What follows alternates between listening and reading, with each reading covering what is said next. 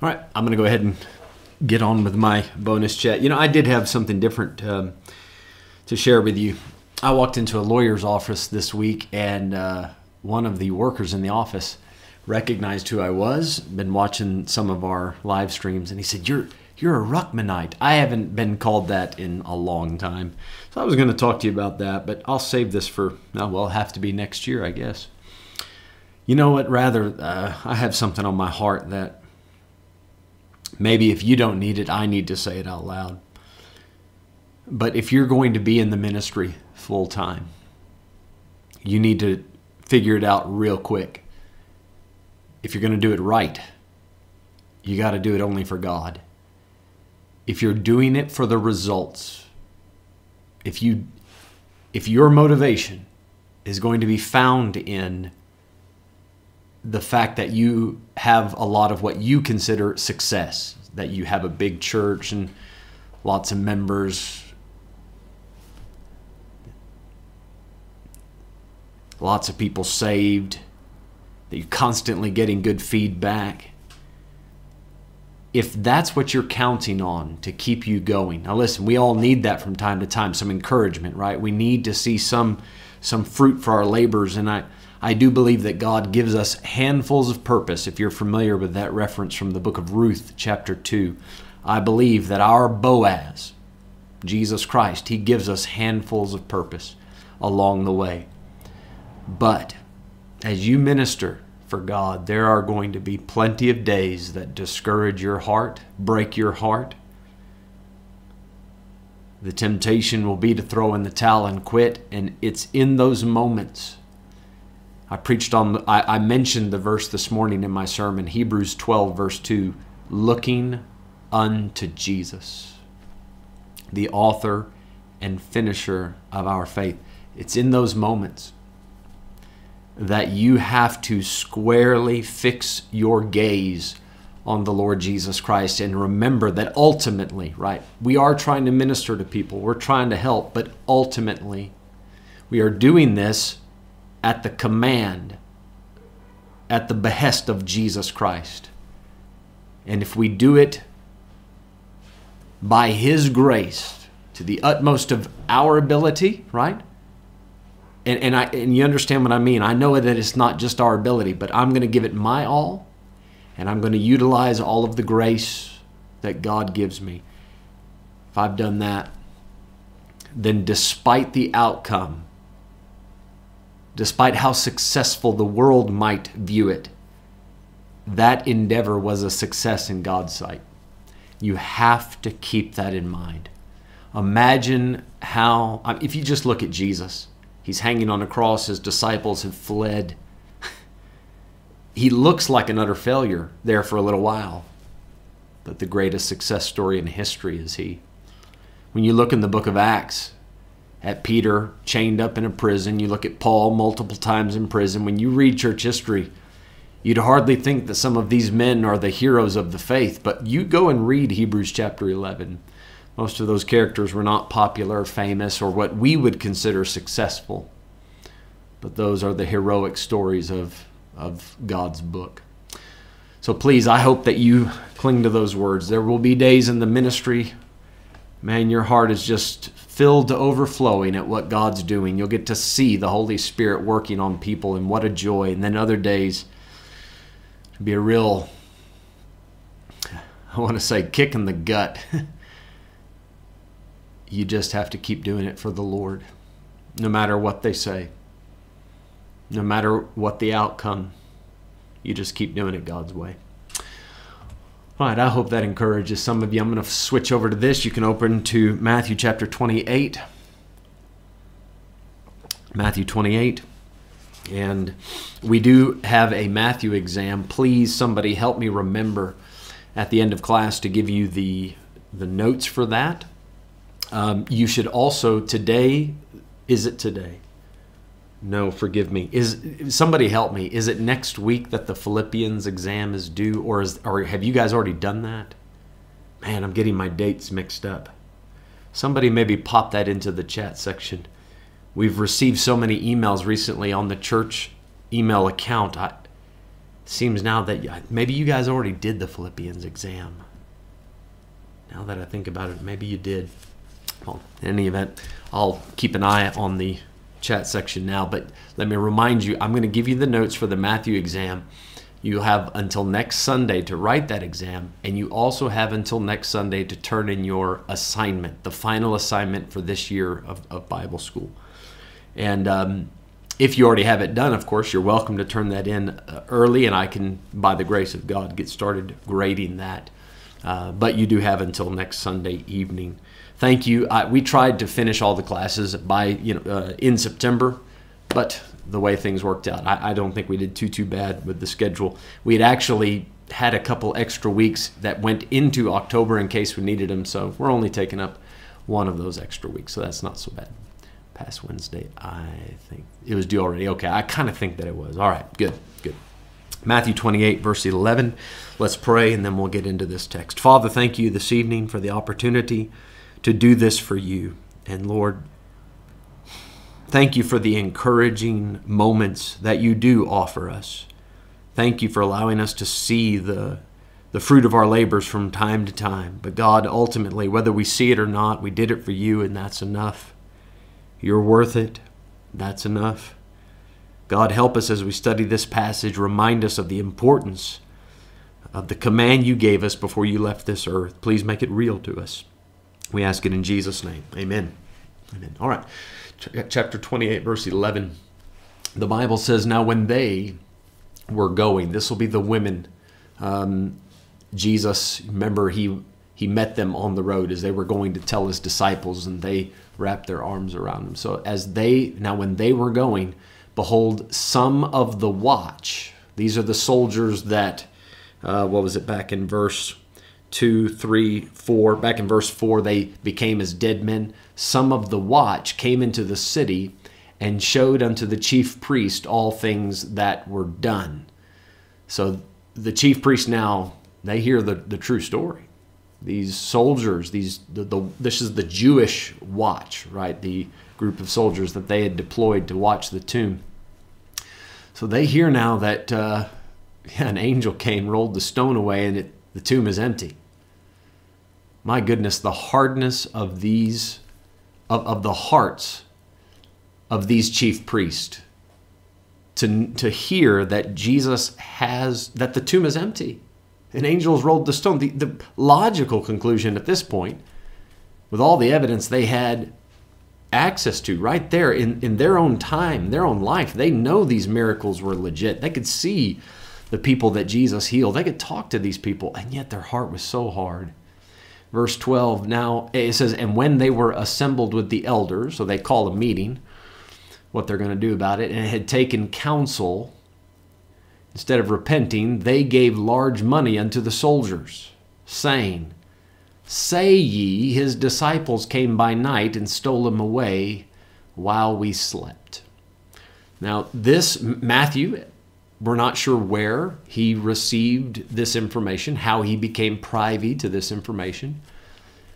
I, I can, the best I can do, sorry, the best I can do is offer an educated guess, and I would guess that one or more so sorry that one or more of these soldiers probably converted at some point you got to admit this this would really shake your soul so it wouldn't surprise me if that's how matthew obtained this story uh, but however he came about it here it stands that the the the jewish leaders political and religious they came up with this story and paid the soldiers to tell this lie that the disciples came by night, which for the soldiers, wouldn't that have been a bit embarrassing, right? I mean, they're professional, trained soldiers. They're, this is what they do. And yet, these fishermen, uneducated, uh, ignorant, unlearned fishermen, and a tax collector, right? Uh, Matthew, these disciples pitched up and overcame them, rolled the stone away, took the body. Really? I mean, that's a hard story to sell by itself, let alone the fact that it's not even true. But that had to have been humiliating for these soldiers to even tell this lie. But they gave a they had a large sum of money, so They told the lie. Now, this particular lie circulated amongst uh, Jewish thinking for several centuries. And even today, you'll find some Jews that still believe that's what happened. Obviously, as time has gone on, other theories have, have uh, sprung up. But this was the prevailing theory that explained the empty tomb and the lack of a corpse is that the disciples must have stolen the body and went and hid it somewhere and then created this story about the resurrection.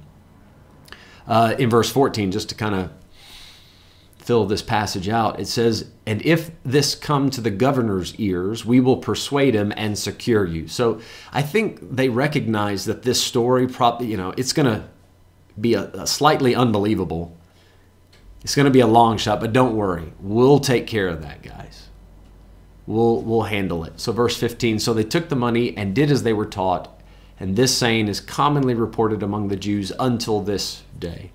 And as I've said, even you can find people into the fifth century in, in the rabbinic literature and the Talmudic liter- literature that where they they pose this as a very viable theory against Christianity, and a few even still today hold to it. Uh, Bart Ehrman, if you know that name, he is a um, textual critic. He's an atheist. He very big opponent of Christianity and of the Bible but he's also very well educated in biblical manuscripts and in the history behind it. He's written books about the Gospels and about the person of Jesus, and he has said quite a bit on this topic of the resurrection as well, trying to explain that the resurrection story as presented in the Gospels is, is unreliable.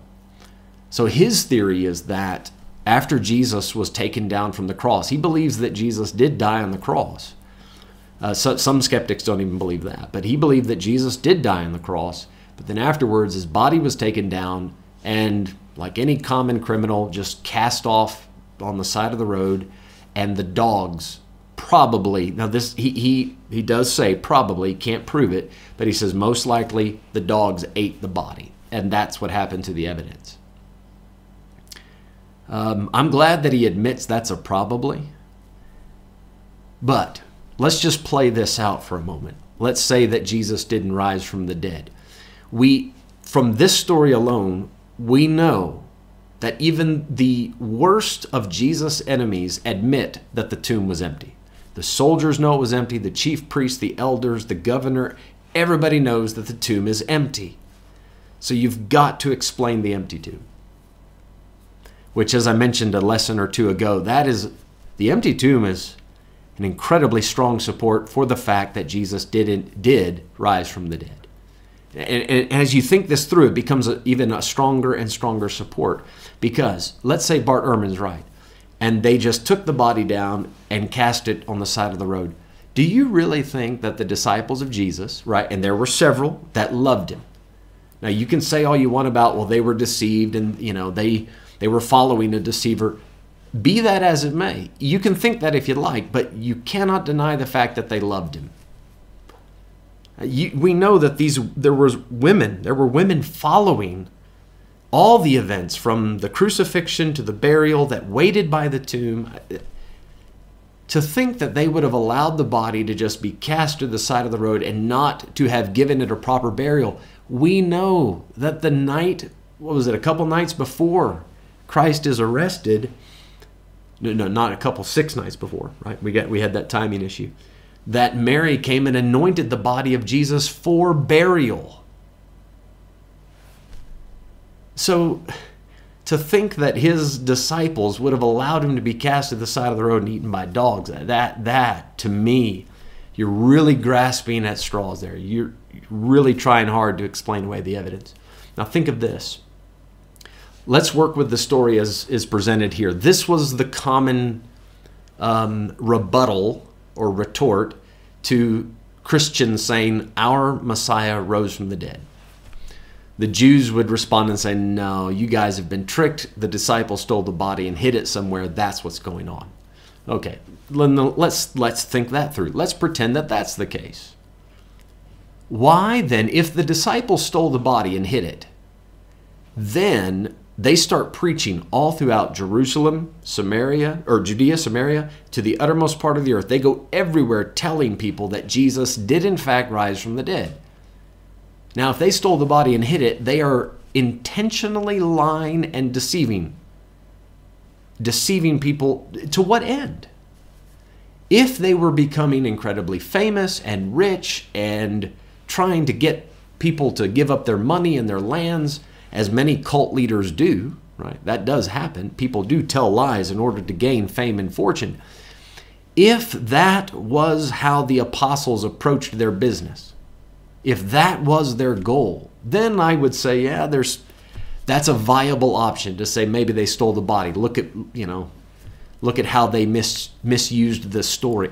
But guys, the disciples why would they suffer persecution, die penniless, if I can use that term, even though they didn't have pennies necessarily, but die penniless? They died, and, and the world considered them the offscouring, the scum of the earth. They did not die with a good reputation. They did not die comfortably. They, they died horrible deaths, were horribly persecuted.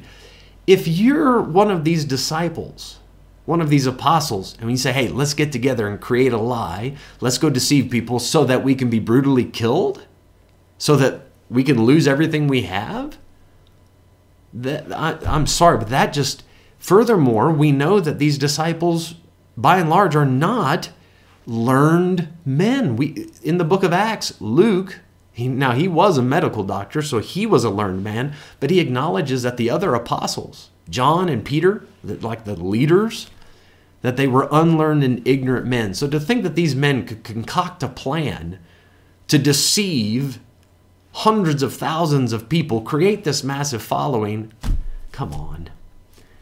That I for me it takes a lot more faith to believe that than rather to believe that Jesus, who prophesied of his death, burial, and resurrection, and all of his other prophecies came to pass, he fulfilled dozens of other prophecies with his own life. When you take into account his life, his miracles, when you look at the whole story, I think the most logical, rational conclusion is that Jesus did rise from the dead. That's why the tomb was empty, and that perfect, perfectly explains why the apostles did what they did in the book of Acts, why they were willing to suffer the way that they did and live under horrible conditions because they knew they were completely convinced that Jesus was the Messiah, he was the Son of God, he was God manifest in the flesh, and this was all evidenced by his physical resurrection from the dead. All right, uh, verse number 16. It says here, Then the ele- you know what? It just hit me. I'm so sorry. I told you guys I would give you an outline for this chapter. Wow, it slipped my mind until this very moment. I'm so sorry. Okay.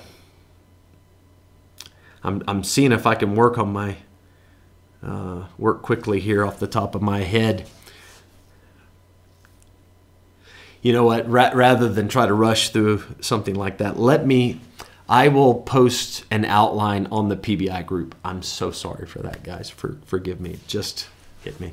Had a lot of other things going on this week, so forgive me there. All right, verse 16. Then the 11 disciples went away into Galilee.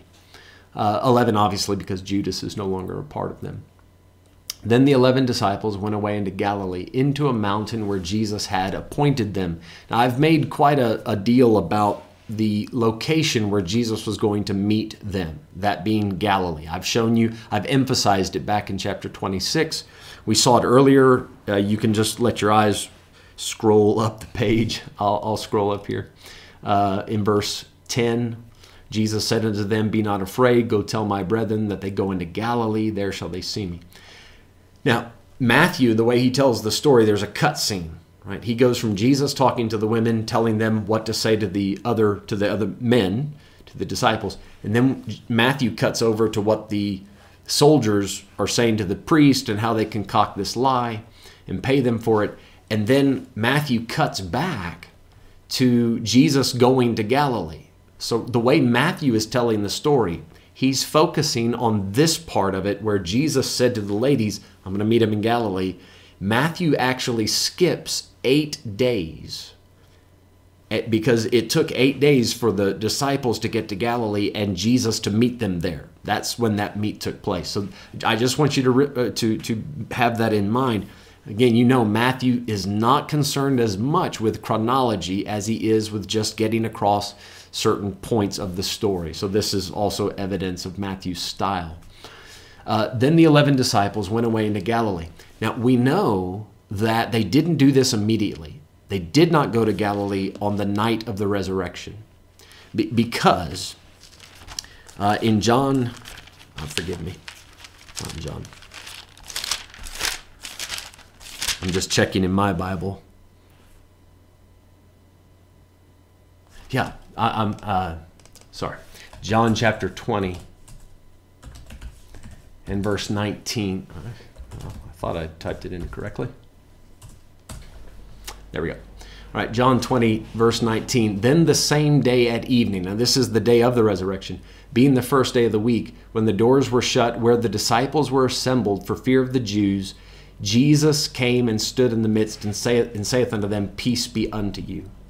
So this is, Jesus met them. They're assembled in the upper room.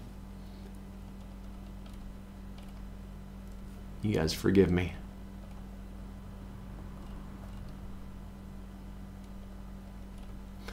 I, am going to tell you the story from John, and then I'm going to skip over to Luke to give you the, the geography on it. So this is the night of the resurrection.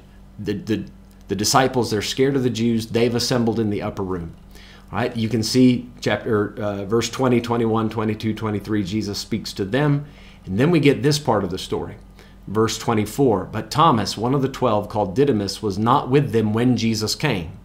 So that first appearance, when they're locked in the upper room, Thomas wasn't there. Verse 25 The other disciples therefore said unto him, We have seen the Lord. But he said unto them, Except I shall see in his hands the print of the nails, and put my finger into the print of the nails, thrust my hand into his side, I will not believe.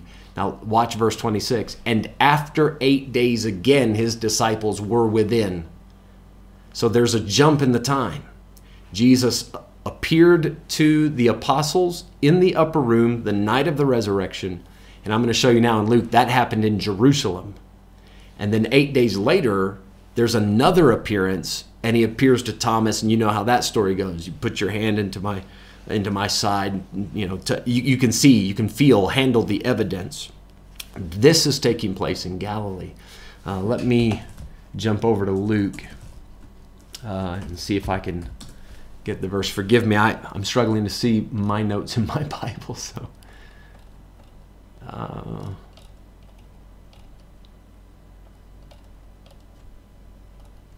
right, there we go.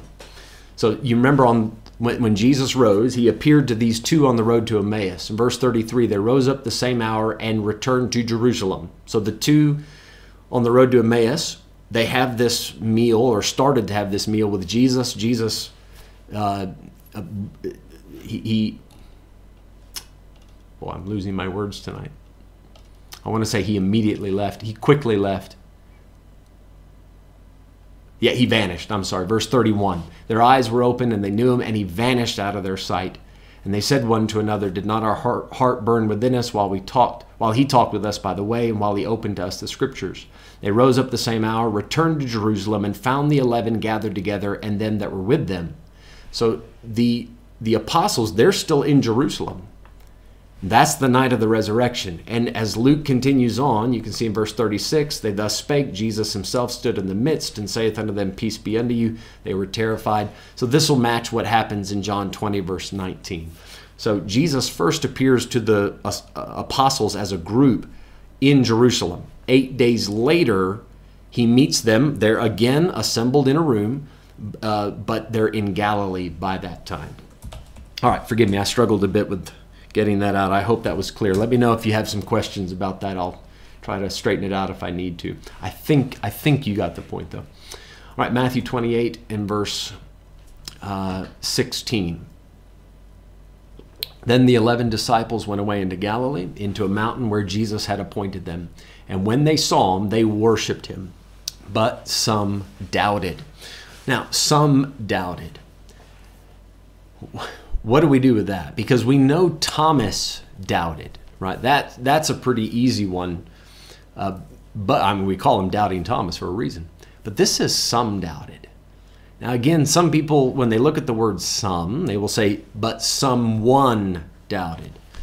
Um, I don't know if I'd go that route with this. That when, whenever the Bible uses the word some in this way, it usually is not narrowing things down to one person. I'm going to say that there were there was at least one other person that was in doubt. Now, God help me, I'm going to try to show you a few other verses um, to show you who that other doubter might have been. So here we go again. I'm going to jump around in the Gospels a bit. Luke chapter 24 and verse 12, which, by the way, that is your attendance code, if I can get that to work. Luke 24 and 12, it says, Then arose Peter and ran into the sepulchre. Now, This is after the women came and, and told him that Jesus was alive. Then arose Peter and ran into the sepulchre, and stooping down, he beheld the linen clothes laid by themselves, and departed, wondering in himself at that which was come to pass. Now, notice it doesn't say that he believed, it says he was wondering in himself. Now, this, this word wondering, you can find it several other times in the Bible. Uh, sometimes it's translated as marveled. So th- this doesn't, by itself, this doesn't mean that he didn't believe. This just means he walks away going, "Wow, that's that's something." But it, this is no sort of statement that says he did or didn't believe. But at the very least, you see that Peter's trip to the tomb and finding it empty has uh, at least left him with his jaw on the ground, going, "Wow, okay, now what do I do with this?" Now, just from reading Luke that's what you would conclude. Uh, let me give you this verse in John. This gives us more information. Mary Magdalene was the one that actually told Peter and John. Then Peter and John ran to the tomb. Um, you can see, they then verse six. Then cometh Simon Peter following him, following John, and went into the sepulchre and seeth the linen clothes lie. So that matches what we read in Luke. And the napkin that was about his head, not lying with the linen clothes, but wrapped together in a place by itself. Then went in also that other disciple, that'll be John, which came first to the sepulchre, and he saw and believed. Now, I, the reason I point this out to you is because when John wrote this, he points out that just going into the empty tomb and seeing the clothes of Jesus left behind and the napkin and all that, that was convincing enough for John. So John individually believed at that point. But this indirectly tells me that Peter, even though he's amazed, he's, he marvels at it, he was wondering in himself. I don't think Peter was immediately convinced. Think there might have been some doubts. Um, let me show you again in Mark 16. Mark 16 and verse 14. Uh, as a matter of fact, let me just check one thing while I'm while I got you here. Um,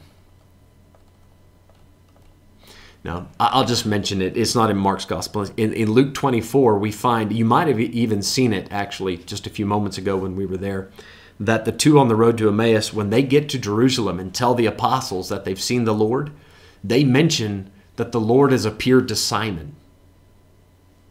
Now, that's interesting. The Lord appeared to Simon. But then, right after that, Jesus enters the room where the disciples are huddled together for fear of the Jews. And this is what he says to them Mark 16, 14. Afterward, he appeared unto the eleven as they sat at meat and upbraided them with their unbelief and hardness of heart because they believed not them which had seen him after he was risen. So I understand that Jesus is addressing the group Right? By this time, I would say that John individually believes. But when Jesus says this, it sure does leave room to assume that Peter was not yet convinced. So it's my guess that when we read in the book of Matthew, some doubted. I'm going to say that at least there was Thomas, definitely, but then at least I would say Peter could also be included in that list. I don't know how long he doubted and what it took to, to finally convince him. But I would say he's at least one other. There might have been some other doubters amongst them because As we've mentioned many times, the disciples, they'd heard Jesus talk about the resurrection, but this is not something that they immediately understood. So there might have been some other doubts there. All right, verse 17. And when they saw him, they worshiped him, but some doubted. And Jesus came and spake unto them, saying, Now, again, there's a massive time jump in this. You have to factor in uh, the 40 days that Jesus appeared to his disciples. And it's not that he appeared every day to them, we know that he didn't. But over the course of the next 40 days, Jesus did appear several times and taught them uh, things pertaining to the kingdom of God. He reminded them about the Holy Spirit coming down. Uh, this week, you can get this from not only the Gospels, but also Acts chapter 1 gives us a lot of this information. And Jesus came and spake unto them, saying, All power is given unto me in heaven and in earth. Now, there are a lot of various um, approaches to this verse, a lot, a lot of different things get said about it. I, I believe what Jesus is pointing out is that he has the same authority over heaven and earth that the Father has. This goes along with the idea of Psalm 110, verse 1. The Lord said unto my Lord, Sit thou my right hand until thine enemies uh, are, become thy footstool. And it shows an equal level of authority. I think that's the statement that Jesus is making. Now, others will say that, and which I, I can't really argue too much with this next explanation uh, that, that I've heard, but people say that Jesus, as being God manifest in the flesh, he's always had power in heaven and earth. Um, as, as the sovereign creator, right? He has that kind of power.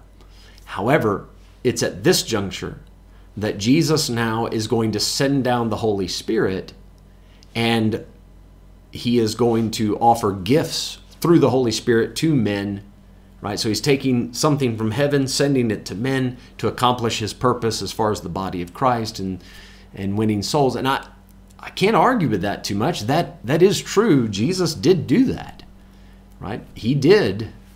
Jesus did tell them, "Wait here in Jerusalem for the for the promise of the Spirit. And look at uh, look at how it's worded in Luke's gospel. Um, he says in verse 49, Luke 24, verse 49, And behold, I send the promise of my Father upon you. But tarry ye in the city of Jerusalem until ye be endued with power from on high. Now, what's interesting about the way this is worded, Jesus says, I send the promise of my Father upon you. In other places, wait, the, the Father will send it, which is true, but the Father has given authority to the Son, right, to make these decisions, to make these commands, to send the Spirit. So now Jesus is stepping up saying, I'm sending him. Wait until you be endued with power. So I, I think we can tie all that to, together, maybe. All right, let's uh, come back to Matthew trying to make my fingers work a little better. There we go. Uh, let me just give me just a second. Christoph has a question. Why did the glorified body? Okay, let me move this into this section here. Why did the glorified body of Jesus have the wounds from the cross? That is an excellent question, actually. All right, uh, you guys, give me a second. I'm going to have to look for this in my Bible. I'm going to say for evidence, at the very least, for evidence that the one that hung on the cross is the one that rose from the dead. If he comes back with a perfectly, uh, I want to say healthy, but whole body, no marks of what happened to him, it could be that the disciples would say, you know, maybe this is we're this is an impostor, somebody posing as Jesus as a lookalike, but to have the same wounds that I think uh, acted as very strong evidence that it, he was indeed the same one that was hanging on the cross and was buried. Um, there's a verse, yeah, Isaiah 49, verse 16. Let me pull it up for you guys. Isaiah 49 and verse 16. Interesting verse here. Behold, this is the Lord speaking, by the way. Behold, I have graven thee upon the palms of my hands. Thy walls are continually before me. So it's these wounds, right? Even in Zechariah, Uh, let, let, me let me go to that verse actually. And one Zechariah thirteen six, and one shall say unto him, What are these wounds in thine hands? Then he shall answer, Those with which I was I was wounded in the house of my friends. So, battle scars, right? Battle scars. It's evidence of how much he loved us, how much he did for us. It's evidence that he was the one that died on the cross and physically rose from the dead you might even say based on these verses it's it's a fulfillment of prophecy so i think all of that would play into it but that's a good good question christoph i hope that answers what you were wondering about right back to matthew i keep i don't know what i'm typing wrong okay third time's a charm all power is given unto me in heaven and in earth now, watch carefully how this works into the next statement. What we're about to read in verses 19 and 20, this is what we often call the Great Commission for, for very good reason, right? There is no greater um, command or charge that has been given to the disciples of Christ beyond this. This is what we should be focused on. Go ye therefore. Now, what is the therefore, therefore? Go ye therefore. So, because I have all power in heaven and earth, then what I'm about to tell you to do, you can do it. Because what he's going to ask of his disciples, these unlearned, ignorant fishermen, they spent three years in a real life Bible school, right? Not just in a classroom, but walking with Jesus, learning, listening, doing the miracles. Um, now he's telling these men, just after three and a half years, you guys, I want you to go change the world. Wow. Really? Lord, you're asking me to partake of that? That's a big ask. But I think that's why he prefaced the Great Commission by saying, All power is given unto me in heaven and in earth. So, whatever you need, if it's something heavenly, something uh, earthly, something spiritual, something physical, Jesus has authority to, to manage that, to give grace, to give whatever resources needed, you can get the job done. Go ye therefore and teach all nations. So I, if I can break verses 19 and 20 into three parts, let, uh, this maybe you can think of this as a three point outline. Point, point one, the scope of the commission. The scope of the commission, all nations. This is not something just for the Jews, but for everybody. Now, when you take this uh, alongside Mark 16, verse 15, go ye into all the world, preach the gospel to every creature. Acts 1 8, Jerusalem, all Judea, Samaria, the uttermost parts of the earth. Um, we know that the scope of this, there's not anyone that doesn't need to be reached, doesn't need to hear the gospel. I, I hope that that truth plays out in your life. I hope that you when you view the world, you see it as a mission field. That's the scope of this command. Now, the next thing is uh, the sign of the commission baptizing them in the name of the Father and of the Son and of the Holy Ghost. So, this is a way of a convert, of somebody who has made this commitment to Christ. This is their way of publicly showing I am a follower of God. Right? I acknowledge not just that this man Jesus was a great prophet. I acknowledge the connection that Jesus has with the Godhead. So Father, Son, and Holy Ghost. And this verse is incredibly important because from the mouth of Jesus we have the Trinity mentioned. So some opponents of the Trinity will say, well, Nowhere in the Bible does it say that there's one God with three persons. Now, in the King James Bible, we do have 1 John 5, verse 7. Says there's three that bear record in heaven the Father, the Word, and the Holy Ghost, and these three are one. That's a very clear verse that says it. But a lot of people have issues with the manuscript evidence for that verse. Listen, that, that's a story for another time. But even without that verse, and I accept it, but even without it, this verse clearly shows that there's one being, but there are three persons involved. You say, how would you see that? Baptizing them in the name, singular, the name of the Father and of the Son and of the Holy Ghost. So there's one name for each, that, and, and that one name applies to all three persons.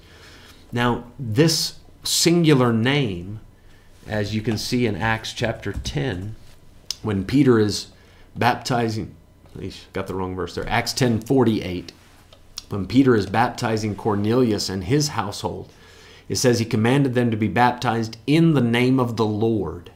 That's the name that uh, works with the Father, with the Son, and with the Holy Ghost. Now, this is something in discipleship that we do cover in the lesson on baptism, so I won't go too, too far into all the other stuff that's connected to that. But let me just emphasize that this is the sign of the commission, right? This is something that we are commanded to do. It's not necessary for, sorry, it's not necessary for somebody's salvation, but just like any group, even our church, right? We have a logo. It's a way of identifying I'm sorry, I have a hoja flying around in here. It's a way of identifying yourself that I am associated with that group and I'm not ashamed to be associated with that group. So that's the sign of the commission. And then verse uh, 20 or yeah, chapter 28 verse 20 this is the final part of the commission, teaching them to observe all things whatsoever I have commanded you. Uh, so let me give you part three. That's the structure, the structure for the commission. So the scope, reach all nations. The sign, we can rally behind and, and express our, our commitment through this sign of baptism. And then the structure how do we help these people beyond just making a commitment and accepting the gospel, right? Understanding the death, burial, and resurrection. How do we help them become full blown followers of Christ so that what Christ taught and what he did, the, the death, burial, and resurrection, so that that gets applied to every part of their life? That's where this part comes in. We would call this, I think, discipleship teaching them to observe all things whatsoever I have commanded you. Now, we know that as the New Testament progressed, and we've touched on this before, uh, mysteries were revealed to Paul, the mysteries of the faith, also called the mysteries of the gospel. So there, there were more, tr- more truths that God revealed as time went on. But the things that Jesus taught about how to follow God, how to live, how to be a disciple, None of that changed. Now, the fact that the body of Christ started in Acts 2 and that the Holy Spirit baptizes people into that body and you have that spiritual connection with the Lord. As we know, these are things that were revealed through Paul, and Jesus did not expound on them. He did not even mention many of those things. But as it pertains to how we should connect to God, how we should view Him, follow Him, submit to Him, obey Him, the, the part about forsaking all. I preached on it this morning, carrying our cross daily. None of that changed. None of that changed.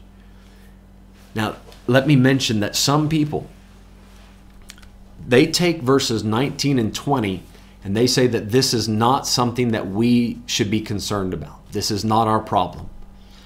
They say that this commission was given to the apostles, it was their job Sorry, that hoja is here again. And now that the apostles are, don, uh, are, are gone, dead and gone, that this Great Commission no longer applies.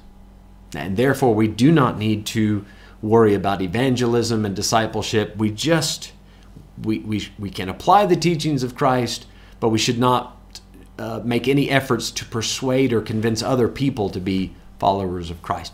You would be surprised at how many people take that position that, that, and call themselves Christians.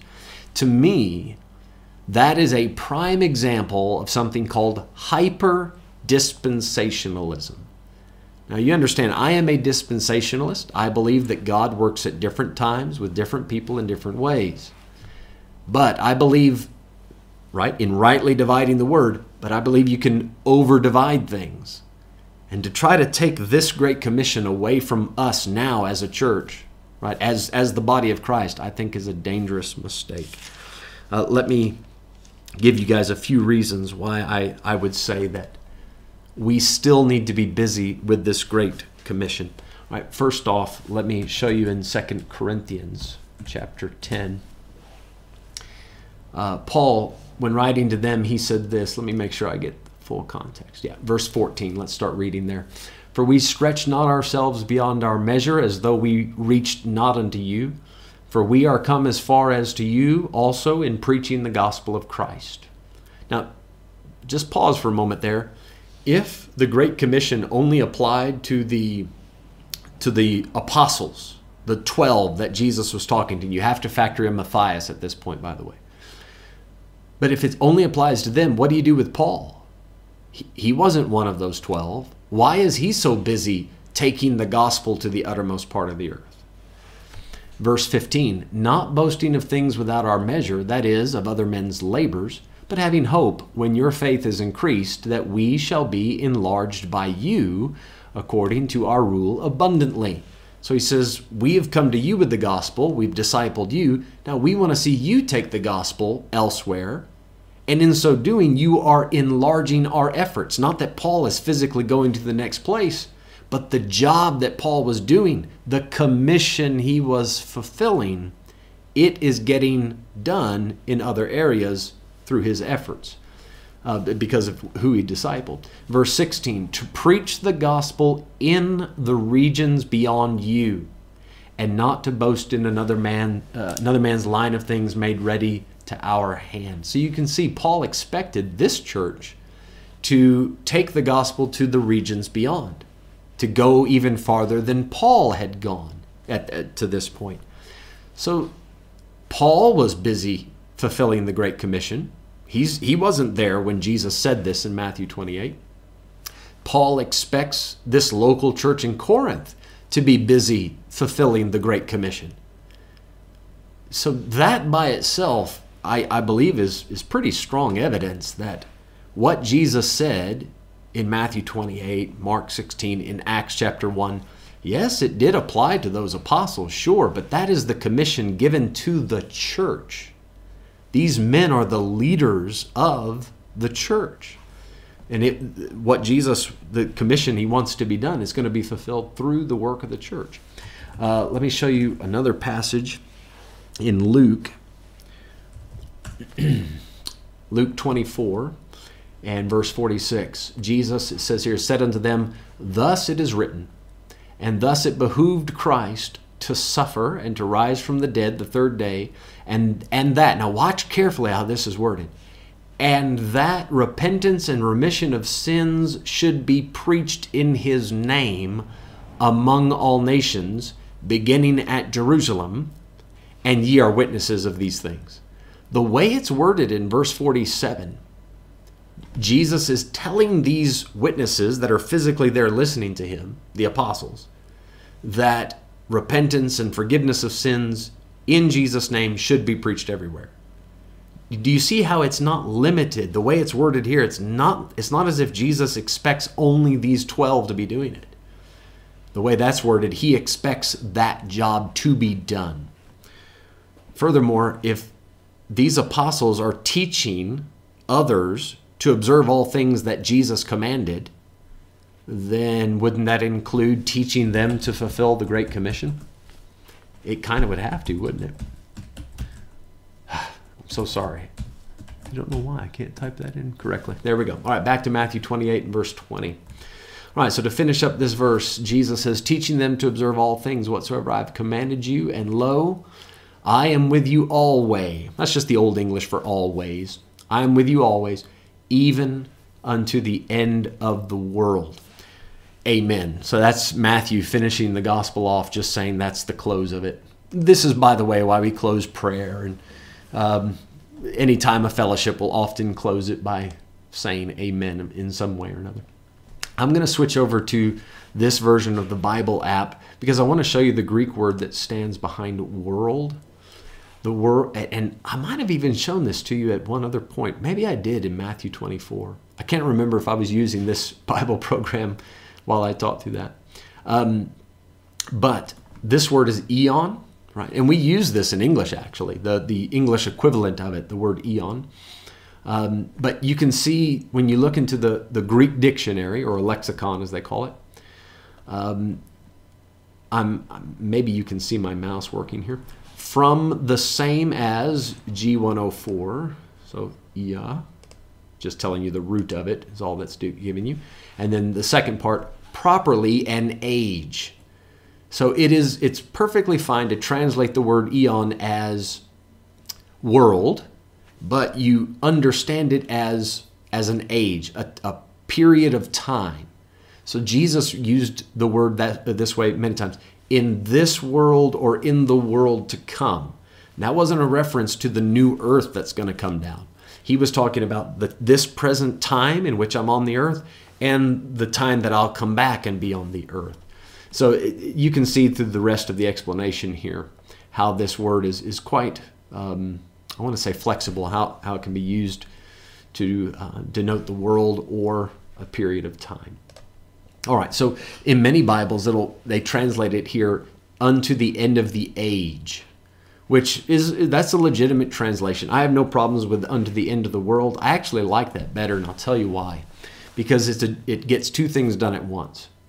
Jesus has just told his disciples, which includes us, take this message, take what I've done and what uh, what I've taught you, take it to the uttermost part of the earth. Well, thank God He's going to be with me always, no matter where I go. I can go to the farthest part, to the uttermost part, and He will be with me to the end of the geographical world, right? And the same can also be said that there is not one period of time, when you look through the last 2,000 years of church history, Jesus, through the presence of the Holy Spirit, has been with His people. He has not left them, He has not forsaken them even through all the difficult periods of, of uh, persecution and tribulations that believers have gone through, and even, even to the period of church history where the body of Christ has fallen asleep a bit, especially these last days, right? This Laodicean type attitude. He's still with us. Now he's, at, he's on the outside knocking on the door trying to get in and have fellowship with people, but he, he will not leave his church. He's promised to be with us. Um, I think it would be good to see how Mark concluded his gospel. This gives us an idea of just how real the Lord's presence is. When he said, I'll be with you always, this is how we understand it. Mark 16 20. They went forth and preached everywhere, the Lord working with them. What a thought. Fellow laborer. The Lord working with them and confirming the word with the signs following.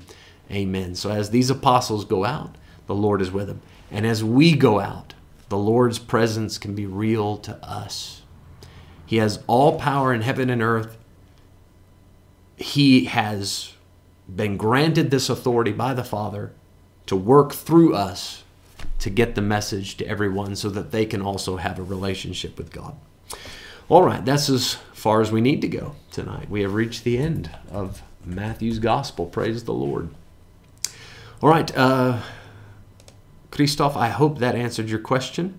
I don't see any other questions, uh, but please, we have a couple minutes now, so if you do have a question, feel free to slip it in just now. I am going to give you the notes for your Matthew exam. All right, I hope that you can see that. There we go.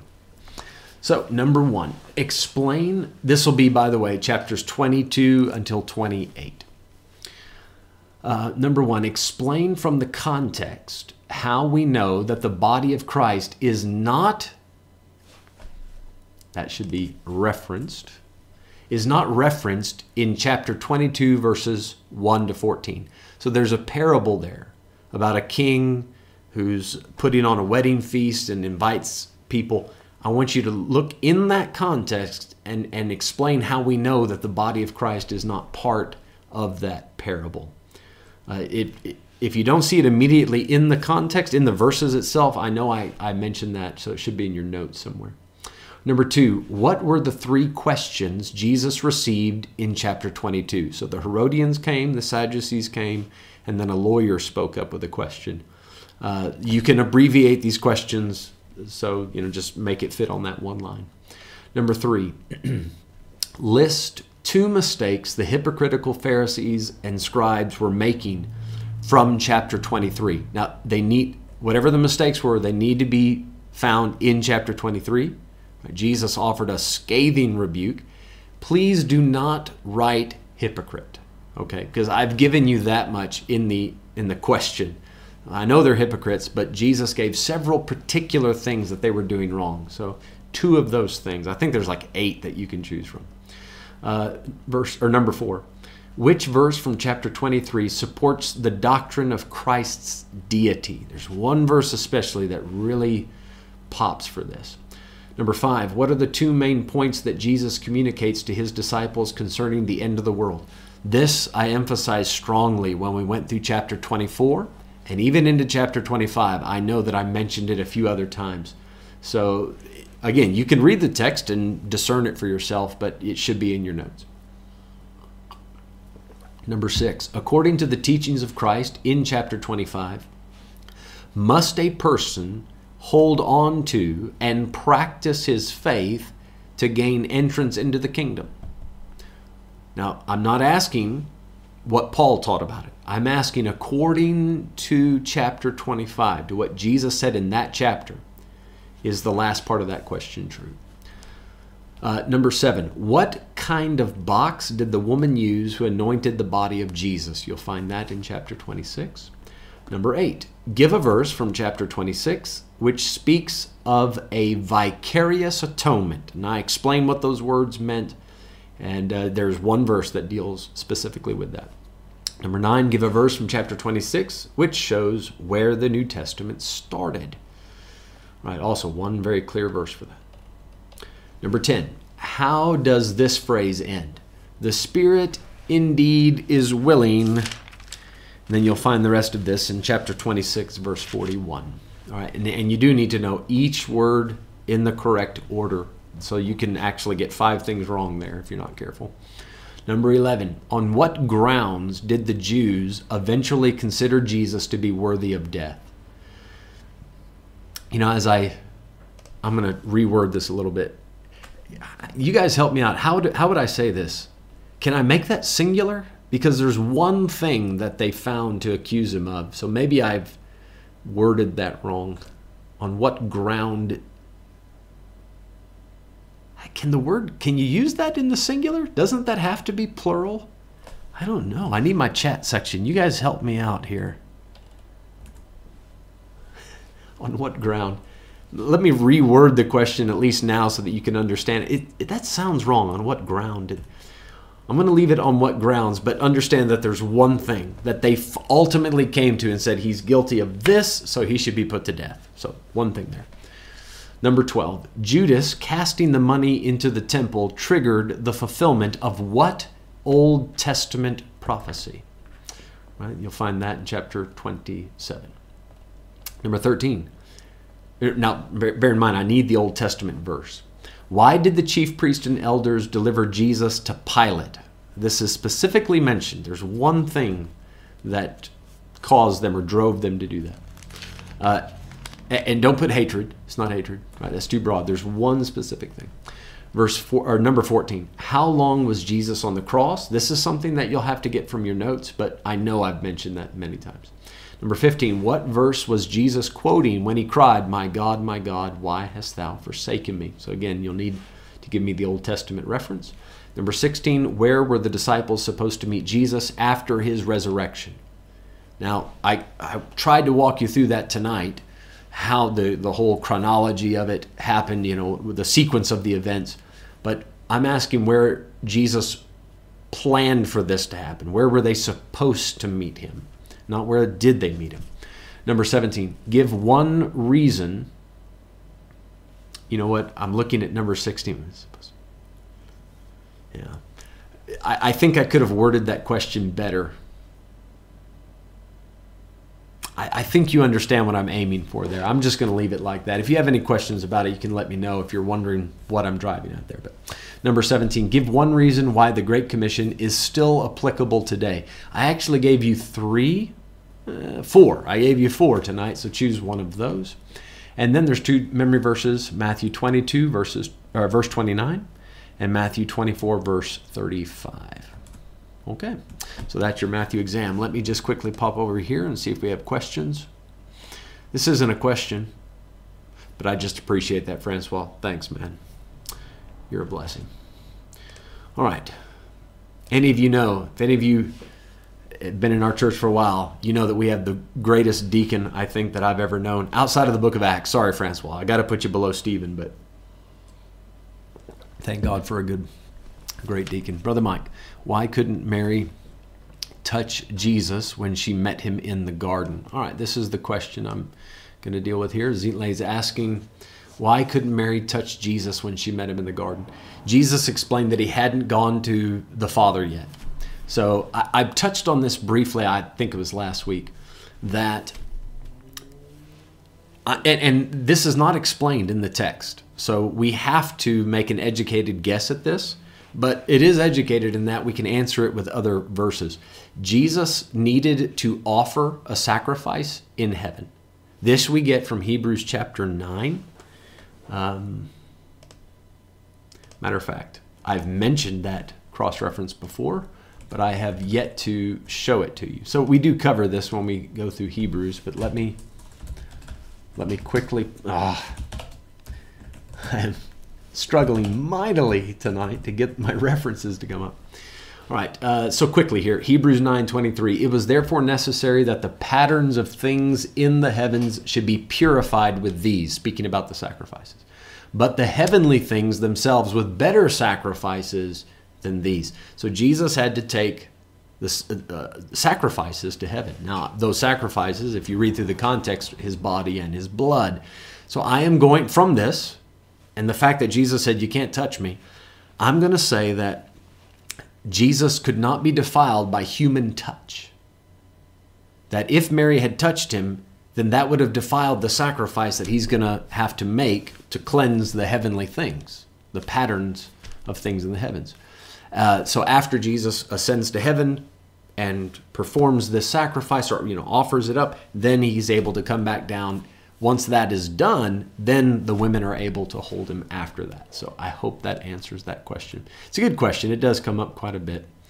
All right, let me pop back over here. All right, Christoph, you say you could say what were their just what what was their justification to put Jesus to death? Yeah, that's actually a very that's uh um yeah, I like that.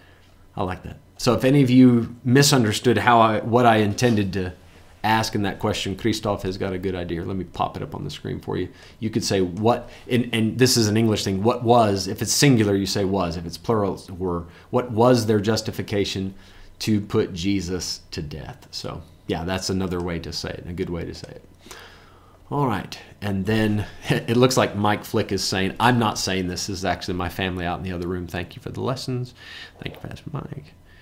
Amen. All right. Very good. Guys, thank you for all of your time. It's been a wonderful year.